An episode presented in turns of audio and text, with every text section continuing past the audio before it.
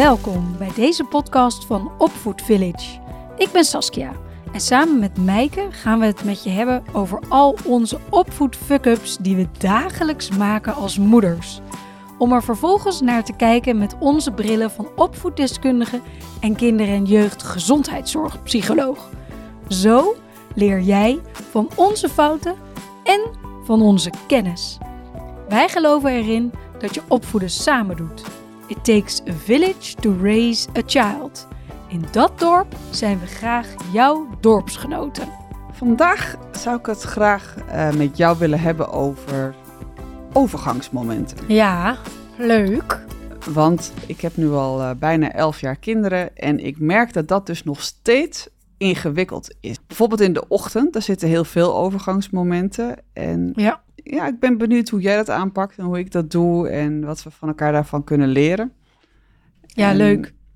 En misschien voor de luisteraars uh, eerst even wat uitleggen over wat overgangsmomenten ja, zijn. Ja, heel goed. Dat wilde ik net over gaan beginnen. Ja. Ah, nou, vertel. Wat zijn overgangsmomenten? Overgangsmomenten, ja, jij noemt al heel mooi de ochtendroutine. Um, de ochtendroutine staat bol van overgangsmomenten. Want een overgangsmoment is wakker worden en opstaan. He, eerst sliep je en dan is er een overgang van slapen naar wakker worden en het beginnen van de dag. Ja, dat is de eerste. Een overgangs, ja, dat is al de eerste van de dag. En de, ja, daarom, die, die ochtendroutine is een hele goede, want er zitten er heel veel in.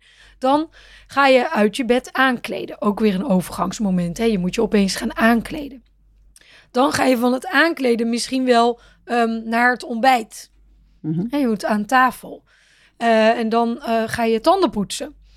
En dan ga je naar school. Nou, hoeveel hebben we er nu al? Ik heb even niet meegeteld, maar ik denk zes. Ja, en dan en, heb je nog niet eens de momenten dat ze per ongeluk zijn gaan spelen. En klopt. beseffen nee. dat ze dan zich moeten aankleden in plaats ja. van spelen. Nou, dat is ook weer een overgangsmoment, lastig. Dus eigenlijk, als ik zo naar je luister, zou je kunnen zeggen dat een overgangsmoment is op het moment dat het ene stopt en het andere begint. Nou, Ja. Dat, ja, dat is vrij duidelijk, ja. En wat ik altijd merk bij mijn kinderen is als ik dat dus niet goed aankondig, dat voor hen Mhm. overgangsmomenten toch uit de lucht lijken te vallen. En dan vooral bij, eh, bij de jongste twee, dus die zijn nu vier en zes, ehm, die hebben daar nog steeds moeite mee. Ja. En En daar, daar stip je meteen iets heel moois aan. ja, Wa- En daar komt dus ook meteen de eerste tip. Ehm, want wat ik dus heel veel doe, is informeren. ja, Ik zeg, dus dat het niet uit de lucht komt vallen. Dus ik zeg heel vaak, ehm, eh, kondig ik aan dus wat er zo meteen gaat gebeuren. Ehm, jongens, we gaan zo even naar boven lopen, want dan gaan we onze tanden poetsen. Ehm, of eh, over tien minuutjes, en, en tijd zegt ze nog niet zoveel, maar over tien minuutjes gaan we naar school. Dus we gaan zo eh, jasjes aandoen. Eh, zodat ze maar steeds in ieder geval weten dat er nog iets komen gaat. ja. Ja, want wat vooral op die leeftijd, nou, ik denk eigenlijk tot en met 8, 9 jaar kan je wel zeggen, zijn kinderen eigenlijk eh, helemaal nog niet zo vol van, eh, niet zo, hebben ze nog niet zoveel tijdsbesef. Dus als wij zeggen iets Nee. duurt 10 minuten, ja, hebben, ze hebben, hebben ze echt geen idee. Want voor een kind, Nee. op het moment dat iets heel erg leuk is, dan duurt 10 minuten zo, eh, Ja, ongeveer snel. als een seconde. En als ze zich vervelen, is 10 minuten een eeuw. Dus kinderen, Ja. ik denk dat dat goed is voor ouders om te beseffen, is dat kinderen nog totaal andere eh besef van tijd hebben. Ja. Dat Eh, vind ik soms heel erg lastig. ja, Want dat- voor ons is tijd, maar misschien is dat dus ook wel een ding. Voor ons is tijd zo. Ja, een kwartier is een kwartier en een minuut een minuut en een dag is 24 uur. En ja, iedereen heeft een horloge. precies. Ja. En wij kunnen ongeveer inschatten hoe lang dat duurt. Maar Ja. voor een kind kan dat dus helemaal niet inschatten. En dat Nee. is denk ik goed om te weten. Dat kinderen hebben geen besef van tijd.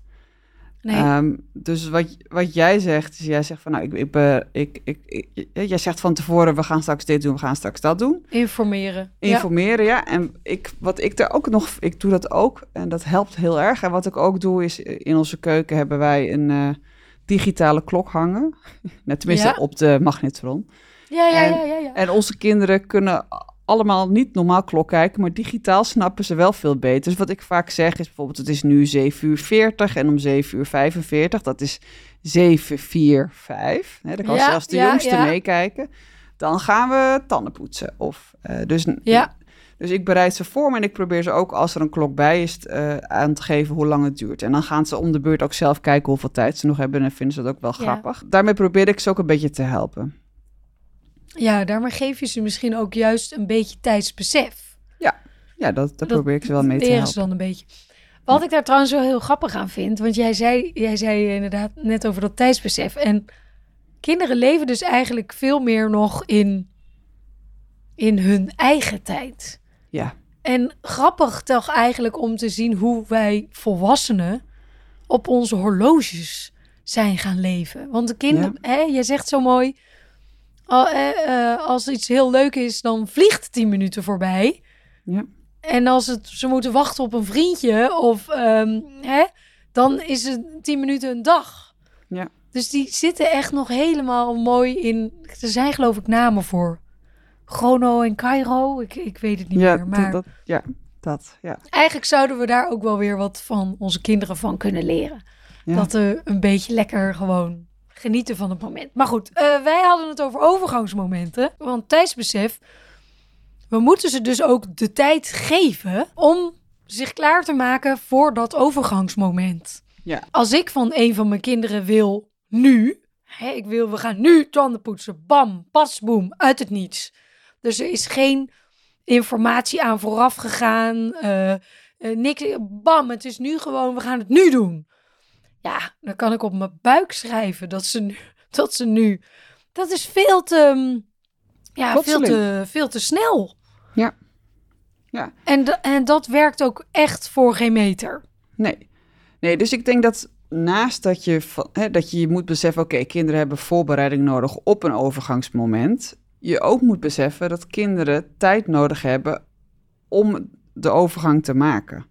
Hè, Ja. Wij kunnen snip doen, snap, en we, we gaan iets anders doen. Maar de kind Ja. heeft er echt even tijd voor nodig. Een voorbeeld van, van, van eh, onze kleinste, die, is, eh, die mag dan af en toe op de iPad... en dat vindt ze heel erg leuk... Ehm, maar, en dan zeg ik al nog, nou, we gaan zo stoppen met de iPad. Nou, dat hoort ze natuurlijk allemaal soort van niet. En als dan die iPad uit moet, dan is ze gewoon tien minuten, is ze niet te genieten. Ja. En daar kan ik van alles van de willen. Daar kan ik op mijn kop gaan staan, maar ze gaat alleen maar harder met de hakken in het zand. En als ik haar tien minuten laat, en als ik tien minuten kan verdragen, wat ik dan best wel lastig vind aan het eind van de dag, Mhm. maar als ik tien minuten kan verdragen dat zij ligt te gillen op de bank en dat zij allemaal rare verzoeken doet over dat ze opgetild heel voor. en dat ik 25 knuffels van boven moet halen omdat ze dan pas stil gaat worden. Ja, dat Ja. is, ja. Eh, als ik dat allemaal kan verdragen en dat laat, dan op een gegeven moment, na 10 minuten, zit ze naast me aan tafel en dan zit ze braaf er eten te eten. Dus, dus dat, wat, ik, ja, wat ik daarbij wil zeggen is dat je als ouders ook gewoon ja, moet kunnen accepteren dat je kind er langer over doet dan dat jij wil dat ze erover doen. Ja, omdat ze er langer over doen, inderdaad, om te accepteren dat er een overgang gemaakt is. Want Ja. het is niet zo, je zegt niet, je laat haar tien minuten langer op de iPad. Nee, Nee. Nee, je laat nee want dan heb ik dit moment later nog keer. Precies. Nee, nee, maar dat, dat, dat, dat, wel, dat is wel heel belangrijk. Dus het zit hem niet in, je accepteert nog tien minuten iPad. Nee, de iPad gaat uit. En jij kan er eigenlijk mee leven dat zij tien minuten nodig heeft om aan dit overgangsmoment te wennen. Ja, want als ik dat dus- niet zou kunnen, Ja. dan moet ik haar niet die iPad geven.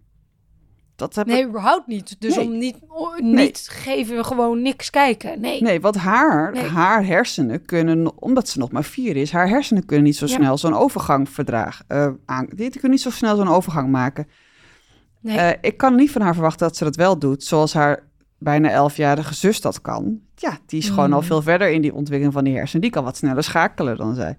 Ja. Dus als je als ouder niet dit kan verdragen, dan moet je ze niet de iPad geven. Dat is, ja, een beetje Nee. suf. Maar ja, dat, dat is wel de consequentie die er dan, dan bij hoort. En weet je, kijk, Ja. kinderen, ehm, die hebben, die zijn ook, ja, die kleintjes zijn gewoon niet flexibel. nee. Eh, en, en dat moet je als ouders weten. Dus wat daar ook heel erg bij helpt, en ik geloof dat jij er ook wel heel sterk in bent, is dingen in een vaste routine laten verlopen. Ja. Want Ja. als kinderen de routine kennen, dus als de ochtend altijd hetzelfde is, dan voelt het voor hen minder als een overgangsmoment, omdat het logischerwijs voor hen aan elkaar past. En eigenlijk zitten wij misschien als volwassenen, omdat wij veel meer overzicht dus hebben en tijdsgevoel, is het voor ons allemaal heel logisch. Maar Ja. door een kind een routine te geven, wordt het voor hun dus ook een logisch gevolg op elkaar. En door een routine in, in aan te leren, leren kinderen ook beter hoeveel tijd iets kost. Want dan kunnen ze met elkaar vergelijken. Oh ja, tanden poetsen duurt minder lang dan een bo- boterham eten. Ja. In de meeste gevallen. Of, In de meeste gevallen. Eh, dus je, dus eh, omdat het altijd op elkaar volgt, kunnen ze het makkelijker met elkaar vergelijken. En voelt het minder als een overgangsmoment. Jij zei, Ja. eh, toen we het hier net even over hadden, had jij zo'n mooi voorbeeld over klokhuis. Ja, oh ja. Ja, ja, ja. Ja, dat is de, de- bij ons de, de routine. Maar dat is niet, de, niet in het ochtend, maar in het avond. Oh ja. Ehm, ja, ik doe dus inderdaad veel op routine, omdat ik merk dat mijn kinderen dus daardoor veel minder met hun hakken in het zand gaan tijdens al die overgangsmomenten. En bij ons, eh, wij kijken eh, klokhuis. En na het klokhuis gaan wij naar boven. En Altijd. even, we, we kijken niet klokhuis op het, tijd, op het normale tijdstip, want dat vind ik te laat voor mijn kinderen. Dus we kijken hem uitgesteld. En dan, dan kunnen we hem dus gewoon zelf aanzetten. En dan begint de eindtune. En dan gaan de kinderen al staan, want ze weten, ja, nu gaan we tanden poetsen. En ja, dan komt er wel altijd nog even een klein protestje. Zo van, is het klokhuis nu al afgelopen? Nou, daar hebben we weer dat tijdsbesef. Want Het was heel leuk. elke dag even lang. Maar het was heel leuk en dus vloog het voorbij. En, en, dan, en dan is het nu al afgelopen, maar ze staan al wel. En dan zeg ik, ja, het is afgelopen. En dan zet ik de tv uit. En dan lopen ze eigenlijk eh, gewoon naar boven. Ja. Dus dat is inderdaad een stukje routine die, ehm, ja, die het veel makkelijker heeft gemaakt... om al deze overgangsmomenten een beetje soepel aan elkaar te knopen. Ja. En wat trouwens ook helpt, en ehm, daar heb ik jou ook wel eens over gehoord... is plezier, eh, lol, eh, Ja. muziek, eh, dansen. Soms maak je de overgangsmomenten ook veel makkelijker door het met ja, plezier te doen. Dus door zet de muziek aan ehm, eh, en, en, en ga dansend naar boven. Ik ben Ja. wel eens een keer in een Polonaise ook naar boven gegaan. En dan zet ik de telefoon in mijn broekzak en dan zet ik dan het, het, het nummertje van dit moment op. En dan nou, hup, met, ze, met elkaar achter elkaar, hup, dansend omhoog. Ja, dat vinden ze, vinden ze grappig. En Ja. dan zeggen ze ook wel eens, gaan we weer dansend omhoog? Ja, dat, dat, dat lol maken, dat helpt natuurlijk op heel veel momenten, maar ook met overgangsmomenten. Ja. Houden jouw kinderen van wedstrijdjes? Eh, dat probeer ik. eh, omdat, omdat altijd dezelfde te winnen als het fysieke wedstrijdjes zijn. Ja, Dus dat is waar. Daar probeer Ja, ik een beetje waar. van weg te blijven. Maar ik zeg wel eens, eh, wie het eerste in zijn bed ligt, die... En dan zeg ik nog niet wat het wordt en dan springen ze erin en dan zeg ik, is een pannenkoek Ja, ja, ja. Of, of zo. Weet je, dan maak ik er iets grappigs van. Ja, precies, Ehm. precies, precies. Nee, ik ben inderdaad ook niet zo van, van, de, van de wedstrijdjes. Maar ehm, nou ja, die van mij zijn wel gewaagd aan elkaar. Ja. Dus daar kan ik soms nog wel eens een... eh, maar dat is ook... eh, eigenlijk bedoel ik daar ook mee de, de lol. Ja. Dat je het even van het serieuze weghaalt. En niet vanwege het competitie-element, maar vanwege de, de lol die het creëert. En de, eh, dus, dus dat. Dus ehm, overgangsmomenten. Ja, Ja. overgangsmomenten. Hè? Het een stopt en het ander begint. Ja. En eh, wat wij eh, als tips geven, geef je kind tijd. Ja. Het Informeer voor. het. Ja, bereid het voor. Maak het leuk. En voor de overgangsmomenten die elke dag voorbij komen, verzin een routine. Dat was dan de samenvatting van, eh, van deze podcast. Dankjewel voor het luisteren naar deze podcast van ons, van Opvoed Village. Vond je het leuk? Abonneer je dan op onze podcast via je favoriete podcastkanaal. Heb je een vraag? Mail ons op info.opvoedvillage.nl Dankjewel voor het luisteren en tot de volgende! Tot de volgende keer.